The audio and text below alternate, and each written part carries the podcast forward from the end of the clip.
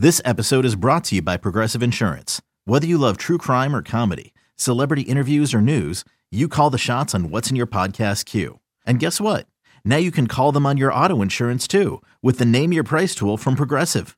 It works just the way it sounds. You tell Progressive how much you want to pay for car insurance, and they'll show you coverage options that fit your budget. Get your quote today at progressive.com to join the over 28 million drivers who trust Progressive. Progressive Casualty Insurance Company and Affiliates. Price and coverage match limited by state law. You could spend the weekend doing the same old whatever, or you could conquer the weekend in the all-new Hyundai Santa Fe. Visit HyundaiUSA.com for more details. Hyundai, there's joy in every journey. Okay, guys, here's the moment. Dun dun dun dun. Prediction time. uh, so I will start with you, Jonas. You are the guest of this podcast we will give you the floor. Who you got on Sunday? And listen, let me just say this: the past three weeks, Cordell has been right. I have been wrong, and I'm. I, I, the one was like one was a um reverse psychology. Yeah, reverse right? psychology. So they got. It, it, it, didn't turn out. It, it did work in my favor, but technically on record, I did pick you know the Bengals, but I also did add an asterisk and saying this is a reverse psychology thing, right? So uh Jonas has been right. He picked the Bills. He picked the the, the Bengals. He picked the Giants. So I don't want to hear from him right now. I need to hear from you to hopefully give the flock some positive reinforcement on what's going to happen on Sunday because you know that this this, this fan base is uh, biting their nails to the white meat at this point. So please, hopefully, you can give us some good vibes for this Sunday is it positive reinforcement if I pick the Ravens to win, but I also acknowledge that like my fast my past four picks have all been wrong? oh! So you're running a Rita over right, here. Right, I think I think I feel pretty good about the Ravens taking this one. You know, but granted, I felt pretty good about some other good picks. Anyway, I, I think I think they they match up well. I, I don't like we talked about Browns' run game should be solid, but not anything world changing. And I think if you take away the threat of play action from Brissett, he just becomes just another dude. You know, this is a Ravens off a Ravens defense that's really made him look like a backup quarterback for for pretty much whenever he's played. And um, you know, he's got some some nice weapons now that he probably didn't have in the years past. But you know, at, at some point, you you start to show the kind of player that you are, and I think we've, we've seen that from Brissett the past couple weeks. He's you know a guy who is closer to uh, you know the 32nd best quarterback than the than the first the first best quarterback in the NFL. So I'm thinking something like Ravens 28, Brown 17. I, I think the the fact that they they came to play for that first AFC North game against Cincinnati was was pretty encouraging. I think the fact that excuse me that Ronnie Stanley is, is rounding into form that we've seen uh, Rashod Bateman maybe be available for for Sunday's game that Justin Houston is back. Maybe we see Tyus Bowser, depending on, on how he's feeling. Um, that there are new dimensions to this team, uh, and I think they're they're all positive. So, uh, you know, I think if it comes down to who's going to win the battle of the trenches, uh, who's going to be able to impose their will, who's going to be able to run for five, six yards a pop, right now it's the Ravens, just because of where they are scheme wise, where Lamar is with uh, you know his ability as a runner where Cleveland's line is, um, you know, injury wise. I mean, we, we haven't even mentioned that John Jack Conklin missed Wednesday's practice, I think, with an ankle injury. So that's also something, also something to, to keep an eye on. So I, I just think that this is the kind of game where the Ravens offense, um, at least for the first three quarters, looks like it's back on track, and and and they uh, they you know get the get the good vibes back in Baltimore. I mean, they've gone win loss win loss win loss for the season, so why not pick them to, to bounce back with a win in this one? So before I get it to give it to Cordell, um, Jonas, do you think that this potentially can start a, an upward trend of how they um, go down the season? Because obviously we know that as of right now, the rest of their schedule, no one has a winning record, and obviously that can change week to week, right. you know, as it goes on. But do you think this could potentially start a run, or do you think that the Ravens will still come into some issues, you know, down the line? I, I, think you know if you're just eyeballing it, the the, back what uh, 11 however many games yeah 11 games they have left yeah. It's it's not anything that really worries you terrifically. I mean gosh just looking at now carolina will have sold their you know sold off their best players by then maybe. Jacksonville i think can be intriguing especially on the road there but they're clearly not as good as they looked maybe those, those first two weeks denver seems like a dead end uh, you know pittsburgh might have figured some stuff out and we'll probably have watt back by you know week 14, but still not a great bet. Atlanta is frisky, but again, not super super talented. So uh, you're just looking at like you know Tampa Bay as as the big uh, the biggest test maybe left on on the on the schedule, and Tom Brady just doesn't look like you know like the 44 year old Tom Brady. He looks like 45 year old Tom Brady, which is a very hmm. very different kind of guy. Yeah. So uh, I, I think you know all the, all this future casting it's it's usually pretty flawed, but I think if you're just looking at what the preseason expectations were for the rest of the teams on the schedule and what we've seen so far, especially just the quarterbacks who were on this schedule. There's not a whole lot to be scared about. So uh, I'm not saying that we're going to see a 2019 like 12 game winning streak to to rip off, uh, you know, into the playoffs, but I, I don't think it's it's out of the question that they could only drop a couple more if if they get things going and if knock on wood they stay healthy. All right, Cordell. I'm scared to ask you what you think because you've been on point. Eh, eh, he's five and one thus far because I think Jeez. he picked the, the Dolphins. Um, so basically, wow, I'm like two and four. Wow. Okay. I think I'm the same. Read it. so, uh, Cordell, do you have us, uh, some good news for us? I think so. I think okay. so. Uh, I, I, think this is a solid ba- bounce back opportunity for the Ravens. Uh, like John said, they I am encouraged uh, about the way they played the Bengals coming off a loss, but also their first division opponent uh, this this season. And they look like a team. While it wasn't the prettiest win, uh, they they were up for the challenge. They they showed up to play that night. AFC North battles aren't going to be pretty. It's just the way it goes. Yep. Um, this one I think that they're facing a team that has just as many fourth quarter struggles as they do.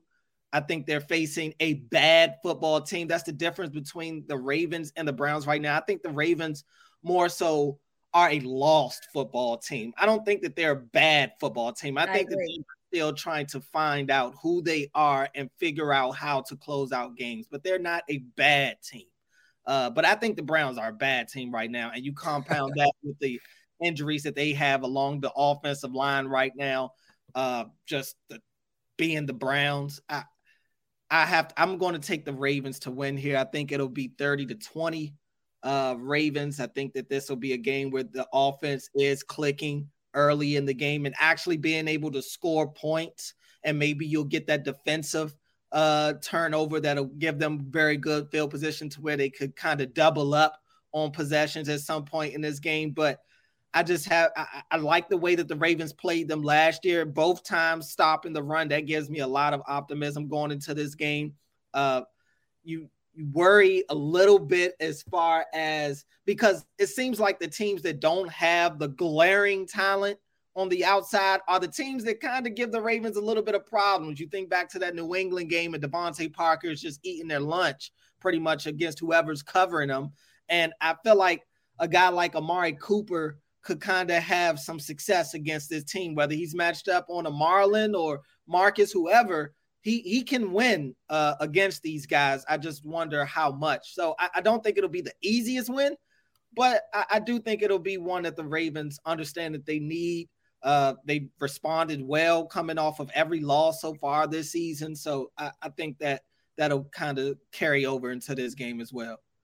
All right. So, you know, I mean, Jonas and I, I guess, apparently haven't had the best of luck, but I'm gonna go ahead and pick the Ravens anyway. Should I pick the Browns so I can have reverse psychology, or should I can I just go ahead and pick the Ravens? You, will be messing up the mojo, but you could also be going with the reverse psychology. I don't know. It's it, this is a little iffy right now. I don't know. I, I think the Ravens win this game. So I mean, like the, the the Bengals game. I feel like the Bengals were the better team. So, you know, okay, yes, I was playing reverse psychology, but if I was right, it was like, okay, well, the Bengals are better than the Browns, right? Um, but I just don't trust in Jacoby Brissett. You know, I listen, they've done well against the run, um, this Ravens defense. And I do think that you have to find a way to expose their very weak run, all uh, their the Browns' very weak run defense. So I, I do think that potentially time of possession is in the Ravens' favor, which will then mean that they will win the football game. So I'm going to go Ravens 27, Browns 20. 19. I'm going to say 19. Ravens 27, Browns 19. Over under half a catch for DeSean Jackson. What you guys taking? I want, you know what? You said half a catch? Yeah. I'm a, you know what? Over. Because okay. I, I, got a feeling he's going to play anyway, or at least one, you know, um, target. He, if, he's getting the target. If he plays, he's going to get at least one deep ball opportunity. They're Absolutely. Going to take a shot. They're going to take a shot. Whether he catches it or not is a different. Whether it gets to him, that's the question. I, I don't know. I think if it gets to him, he, he's going to catch it. I take the over in that. I, I think Djax is good for one one big play. Now I, I worry about him using that one of his potentially two big plays of the year this soon. I, I, do worry about that. Uh, you you want him for the long for the long term, but if he's out there, I, I, wouldn't be shocked if he if he gets that that one opportunity on like the 40, 50 yard because I mean that's what he does. Yeah, and, and you know Reeta Cordell and I were were going over the uh, the career low lights of DeSean Jackson. So oh, I'm yeah. sure he's got he's got plenty of friends razzing him about this. But my message to DeSean Jackson if you're about to cross the goal line, make sure the ball is with you. Please. You don't think he learned his lesson by now, guys? I don't know. It's happened. It's happened multiple times in his career. So you you would hope so. He's 35 now. So you know you, you got to learn your lessons at some point. Uh, but yeah, let's let's make sure you cross the goal line before you, you toss the ball away. Then celebrate however you want. I am cool. I, with the, I'm cool with the one where he fell into the end zone though. That that was that was funny. The one he did against Dallas. Well, as long as the ball is with him, I don't care what yeah, he does. Yeah, just keep the ball. You know? one, one, one thing, one thing quickly to bring up with you guys. One, one major, major disappointment for me for this Raven season, besides the fourth quarter collapses and everything, there really haven't been a whole lot of like memorable end zone celebrations. It's just been a lot of guys dapping up one another, yeah. like Mark Andrews throwing the ball into the crowd or whatever where is the choreography? Where is the artistry in all this, man? That's a good question. Well, when you hip thrust and when you gyrate, you know your your pelvic area, you get thirteen thousand dollar fines. That's so true. maybe they're scared to do those things, even though I'm highly entertained. I love that type of stuff. Give me Billy White Shoes Johnson. Give me Terrell Owens energy. I want the popcorn. I want the phone Joe Horn. I want yeah. all of that stuff. Yeah. But apparently, people are scared because they don't want to pay these hefty fines that come along along with the celebrations. I mean, I, I would even settle for like the the Lamar, not the Lamar, the the Hollywood Mark Andrews, like you know, rock paper scissors. You know. Oh yeah. Give me something yeah. that's a little little improvisational. You know what I mean? I definitely love the touchdown choreographies. I selfishly, I love when Joe Mixon scores because I think Joe Mixon's got some of the best like touchdown dances in the league. We he, where he hit the Jonah at Baltimore last year. I remember that. Yeah. The uh the Scrabble Coke and Smack. They're just doing that. Oh dance. yeah. And, he, and um, Odell did it too, and I was Odell not. Thrilled, I'm not thrilled about these things. Do yeah. not do my city like that, okay? I don't like that. Joe okay? Mixon killed it. I can't lie. Joe Mixon killed it. He's got he's got some good dances, but yeah, the Ravens gotta they gotta sit down. Granted, they're not scoring a ton of touchdowns these days, so you know they haven't they haven't been able to really work on the choreography. We're relying on Justin Tucker. yeah, yeah. Justin Tucker's got to give us the entertainment. We, and he gave us the uh the Randy Orton, you know, after what the 58, the 58 yarder that he yeah. hit. Yeah. Yarder. I, I like that. Subtle, subtle and cool, fitting for Justin Tucker. But I don't want to rely on the kicker for my celebrations. I need I need some skilled players in the end zone. Absolutely. So hopefully this is the weekend we can get some touchdowns in the fourth quarter, guys. I mean, come on. Fourth quarter touchdowns and celebrations. And, and, honestly, if you get in the end zone in the fourth quarter, you deserve a celebration. I will put $5 up for your fine if you do something really outrageous if you get a touchdown in the fourth quarter. Reeta got five on it, I promise you. There we go. That goes a long way, I'm sure. I want to thank you so much, Jonas, for joining us. Can you please tell everyone how they can find you? Yeah, just uh, on the usual social channels, uh, Jonas underscore Shaffer on Twitter, S H A F F E R, and then all the usual work in uh, Baltimore Sun and BaltimoreSun.com. Thank you so much. We appreciate you. This was oh. fun, and hopefully, we'll have you back on. It's a long season, so hopefully, we'll be talking good things down the line. If it's bad, then you know, hey, we'll be talking about this and getting through it together. we appreciate you.